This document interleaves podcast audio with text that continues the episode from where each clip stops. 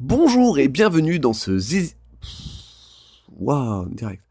Bonjour et bienvenue dans ce sixième épisode de Publier à 40 ans. C'est Laurent, j'ai toujours 39 ans et j'ai toujours pour projet de publier un roman pour mes 40 ans, à savoir vers fin novembre. Nous sommes le 7 juillet déjà. Il me reste pas loin de quelques mois et je dois avoir un mois de retard sur mon planning. Youpi. Mais toi, comment ça va? Non, ça m'intéresse car moi, tu sais, je, me connais, j'ai la chance et le privilège de vivre avec moi-même. Je sais un peu comment je vais, donc euh, ça va si tu te le demandes. Je suis un peu dégoûté quand même de mettre trois semaines à faire un épisode euh, quand je voudrais faire un par semaine, mais clairement la vie ne me laisse pas toujours la possibilité. Donc désolé pour cette attente que je sais longue, mais je parle encore de moi. Tu m'as pas dit comment tu allais? Alors dans cet épisode, je vais continuer de vous parler de la réécriture. Oui, la réécriture, parce que ça y est, j'ai enfin réécrit. Non, pas du tout en fait. J'ai commencé difficilement, mais j'ai commencé et j'ai quand même bossé. Alors, comment entamer cet épisode? Déjà, j'ai fait un post sur Instagram où je parle de ce problème de réécriture, ou plutôt de procrastination, et comment j'ai passé beaucoup de temps à désherber mon jardin plutôt que de travailler sur mon projet. Alors, j'ai pas envie de faire doublon et répéter ce que j'ai dit, alors va sur Insta, tu laisses un com, tu t'abonnes et tu partages, car le partage c'est la vie. Dans le précédent épisode, je vous expliquais dans les grandes lignes, après ma relecture, tout ce que cela avait mis en évidence sur le travail qui m'attendait, et le problème, c'est que cette montagne, cette Everest, bah, j'ai mis beaucoup de temps à en commencer l'ascension. Bon, par contre, hein, je donne euh, pas mal le change. hein. Personne ne peut se douter que je galère. Je me balade dans la maison avec mon manuscrit, je, je l'ouvre des fois, je, je griffonne un mot ou deux, je place un petit Hey ou Hmm, pas mal, et je le referme bien vite. Pourtant, j'ai envie de le réécrire, hein. j'ai très envie de le terminer et encore plus envie de le partager avec toi. Juste pour que tu puisses me placer un petit euh, Tout ça pour ça T'es sérieux? Et moi de te dire Désolé, c'est parce que je suis pas très fort en escalade d'Everest. Mais quoi qu'il en soit, je ne m'imitais pas. Mais quoi qu'il en soit, je ne m'y mettais pas. Alors j'ai beaucoup désherbé et écouté des podcasts sur l'écriture. Plein Euh, Tous en fait, je crois. J'ai dû tout écouter. D'ailleurs, j'en profite maintenant. Si vous voulez suivre un projet similaire mais bien mieux pensé, il faut aller écouter le podcast Le Laboratoire d'écriture d'Élodie Laurette. C'est un vlogcast où tous les jours on suit Élodie qui part de zéro, de l'idée, puis de l'écriture, et nous emmène jusqu'à la publication de son roman, Le Chronophage. La saison 1 s'est terminée avec la sortie du premier volume, début juin, et la saison 2 vient de commencer, avec tout son travail de préparation pour ce second volume du Chronophage. Le côté journalier est super intéressant, car on la suit vraiment dans son projet, ses doutes, ses réflexions et ses choix.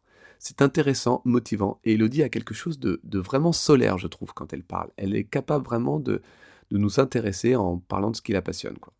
Et puis en deux semaines de la saison 2, il y a déjà plus d'épisodes que moi, donc c'est forcément bien. J'aimerais vraiment arriver à faire quelque chose de, de cet ordre-là. Peut-être pas une publication journalière, mais m'enregistrer tous les jours, des mini-moments où on me suit dans l'avancée, et je pourrais faire une compilation euh, pour avoir un long épisode en fin de semaine. Je trouve ça peut-être plus pertinent que mes interventions sans rythme et décalées, où je ne sais même plus où j'en suis avec vous. Et pour vous, ça doit être un bordel entre l'histoire du tueur et celle que je réécris. Ouais, ce sont deux histoires différentes. hein. J'espère que vous l'avez quand même. Bref, allez écouter le laboratoire d'écriture, c'est vachement bien, et acheter le chronophage, c'est vachement bien aussi. Donc même si je n'ai pas encore réécrit mon roman, je ne suis pas resté sans rien faire. J'ai pas mal bossé. J'ai beaucoup réfléchi, brainstormé la structure, essayé de mettre en avant les points que je voulais approfondir. J'ai même fait des recherches sur Godard. Je vous parlais la dernière fois que j'avais pas du tout envie, et ben en fait, j'ai adoré ça. Découvrir l'univers de ce réalisateur, c'était fou. Le mec était voleur, genre kleptomane, mais pas que. Il a volé l'argent des cahiers du cinéma quand il bossait là-bas. C'est ouf Ça, et avoir appelé un film Tous les garçons s'appellent Patrick, ça ça me, vraiment, ça me fait marrer. Surtout que le film s'appelle aussi Charlotte ou Véronique. Tous les garçons s'appellent Patrick ou Charlotte ou Véronique. Dans le même genre, il a réalisé un court métrage avec Jean-Paul Belmondo. Et pour la post-production, Jean-Paul n'étant pas là, c'est Jean-Luc himself qui a doublé la voix de Belmondo. Rien que ça à voir, c'est, c'est fou. Après, si vous voulez juste voir l'étendue de la chose, allez regarder sur YouTube la bande-annonce de son dernier film, Adieu au langage. C'est tellement conceptuel que ça a à me donner envie de voir le film pour, l'expérience. Voilà, c'est tout. Mais allez voir, vous comprendrez. J'ai donc aussi fait des recherches et c'est assez drôle de voir que certains points de mon histoire liés à des dates se recoupent parfaitement avec ce qui se passe. Par exemple, mon histoire se déroule aux alentours de septembre 2017. Pourquoi autant de précision Parce que pourquoi pas. Et donc, quand mon personnage parle de Godard et de son désamour pour l'artiste, cela tombe au même moment que la sortie d'un biopic sur Jean-Luc. C'est parfait, tout s'imbrique. J'ai donc bossé et aussi commencé les fiches perso. Alors bien sûr, c'est une étape à faire en amont. Tu fais tes fiches perso avant d'écrire l'histoire, ou pendant, mais pas après. Du coup, je m'en sers pour faire ressortir des points que je n'avais pas fait avant. Et découvrir des nouvelles choses sur mes personnages, c'est génial. Je continue d'apprendre en fait, c'est cool. Pour la prochaine histoire, je ferai pas comme ça, hein. je ferai la fiche perso bien, bien avant. Et enfin, après tellement de difficultés, j'ai enfin osé m'y mettre. Alors j'en suis toujours au chapitre 1 et je galère. Hein, parce que c'est vraiment une souffrance. Mais c'est tellement important chapitre 1. Pourquoi? C'est le moment où je vous parle de Linky. Je sais ce que vous dites. De quoi? Pourquoi tu veux nous faire du mal? Nous on vient écouter ton podcast, on t'apprécie, t'es un mec qui a l'air plutôt cool, et toi tu nous balances des Linky Eh oui, je sais. Derrière ce masque de coolitude se cache une personne diabolique. Moi. Alors je suppose qu'il y a beaucoup d'entre vous qui savent ce que c'est que Linky. Pour ceux qui ne savent pas, euh, incipit, du latin incipio, incipis, incepere, qui veut dire commencer, et qui désigne les premiers mots d'une œuvre musicale chantée ou d'un texte littéraire. En gros, c'est le début du texte. Merci Wikipédia. Et s'il a un nom, c'est pas pour rien. C'est parce qu'il a un rôle majeur dans le pacte de lecture. Il a pour fonction de programmer la suite du texte en définissant le genre, le point de vue adopté par le narrateur, les personnages. Et il doit donner envie de lire la suite. Toujours selon Wikipédia. Petit exemple de pourquoi il est important. Vous vous baladez dans une librairie ou une grande surface. On ne juge pas les gens. Vous êtes happé par la qualité de cette couverture. Le prénom de l'auteur aussi vous interpelle. Laurent. Ouais, j'aurais pu mettre mon nom et le titre du livre, mais on est juste sur un exemple. Vous tournez l'objet pour lire la quatrième de couverture. Et pour l'instant, c'est un sans faute. Tout vous plaît. Alors, pour finir de vous décider, vous ouvrez le manuscrit et commencez à lire les premières lignes du premier paragraphe. Et souvent, c'est ça qui sera décisionnaire. Vous ne pouvez plus partir sans ce livre. Laurent vous a convaincu grâce à son incipit. Alors j'aurais jamais pensé euh, dire cette phrase un jour, mais maintenant vous savez pourquoi c'est important. Et si je devais commencer à douter de la qualité de mon histoire et d'une potentielle envie de l'acheter à la poubelle, ce serait maintenant. Je suis littéralement obligé de reprendre phrase par phrase. Et je me bats avec moi-même mais qu'est-ce que j'ai voulu dire dans ce paragraphe? Est-ce que c'est pertinent de le garder? Pourquoi ne pas tout jeter? Alors je suis pas mal la sphère euh, auteur-tube sur Instagram ou YouTube, et on parle souvent de cette capacité à acheter. Et moi je suis clairement dans la case des gens qui savent pas jeter. Et je pense que c'est mon pire défaut. J'accumule tout. J'ai le même problème avec les papiers, les choses, et avec la photo. Je vous parle un peu de moi? Je vous parle un peu de moi. Je fais de la photo de concert de temps en temps. J'aime bien déjà parce que j'aime beaucoup les concerts, et c'est un exercice bien particulier. Il faut capturer un instant, souvent en mouvement, et décider du cadrage alors que justement tout bouge en permanence. Et que la lumière, elle aussi, change tout le temps. Alors, c'est pas forcément très compliqué, on ressent tous plus ou moins la musique, un battement, on se place en rythme et on attend le moment de déclencher. Et quand je rentre à la maison, avec tous ces clichés, j'ai le même problème qu'avec l'écriture. J'ai du mal à jeter. Alors toutes celles floues, mal cadrées, où le musicien a une expression peu flatteuse, ça dégage. C'est comme les coquilles, les mots mal orthographiés ou qui n'existent pas.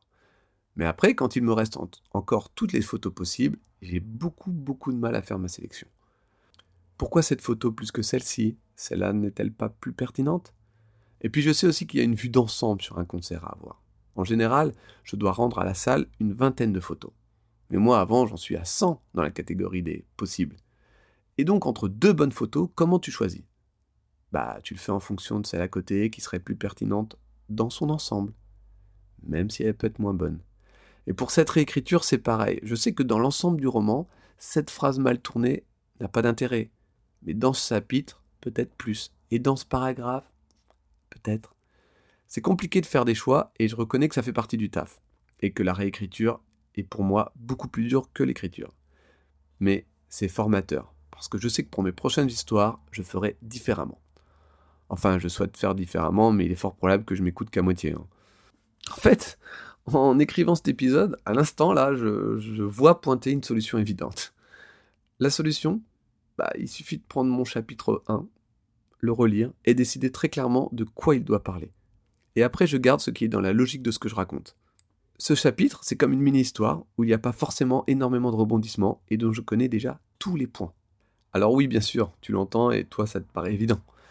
Mais en fait, ça l'était pas pour moi il y a deux heures quand j'avançais phrase par phrase en essayant de réécrire le mieux possible ce premier chapitre. Euh, j'étais peut-être justement trop dedans, la tête dans le guidon, à, plus voir les choses euh, avec sérénité. J'ai juste commis la même erreur qu'avec la photo. Je regarde les détails au lieu de regarder l'ensemble. Alors que les détails, c'est plus tard que je devrais m'en occuper. Et puis je me suis mis la pression avec cette histoire d'Inkipit. Moi, je voulais faire bonne impression pour que tu puisses repartir avec mon livre. Je sais aussi que c'est compliqué parce que c'est le début. Et que de la même manière que c'est compliqué de commencer une histoire, les choses finissent par se placer plus facilement par la suite. Alors je vais pas dire que ça va rouler tout seul et qu'il n'y aura pas de difficulté. Mais je pense qu'une fois le début bien en place, ça devrait être un poil plus simple. De toute manière, si ce n'est pas le cas, tu le sauras, je viendrai t'en parler ici. Quoi qu'il en soit, j'avance et j'apprends avec toi. Et t'en parler m'aide beaucoup. Je n'aurais pas dû laisser passer autant de temps avant de refaire un épisode, et j'aimerais vraiment essayer de mettre en place un système un peu à la manière du laboratoire d'écriture. À voir, je vais pas commencer à promettre des choses si j'arrive pas à les tenir. Je vais arrêter l'épisode ici, et la prochaine fois, je te raconterai comment, en créant ce podcast, je me suis moi-même tiré une balle dans le pied. Et nous continuerons bien sûr d'avancer sur l'histoire qu'on écrit ensemble. Mais si, celle du tueur, pas celle que je réécris pour la publier. Non, mais il faut suivre un peu, parce que moi je fais des efforts, mais faut suivre aussi. Et c'est tout pour ce sixième épisode. J'espère qu'il t'aura intéressé. Désolé d'avoir mis si longtemps à le faire. Merci de l'avoir écouté jusqu'au bout. J'attends tes retours ou questions sur les différents réseaux, Facebook, Instagram tu viens m'en parler et je me ferai un plaisir de te répondre. On échange, connivence, tout ça. Et n'hésite pas d'ailleurs à me suivre sur ces mêmes réseaux, j'essaye de poster des trucs vraiment différents. C'était Laurent, presque auteur quarantenaire, et je te dis à la prochaine.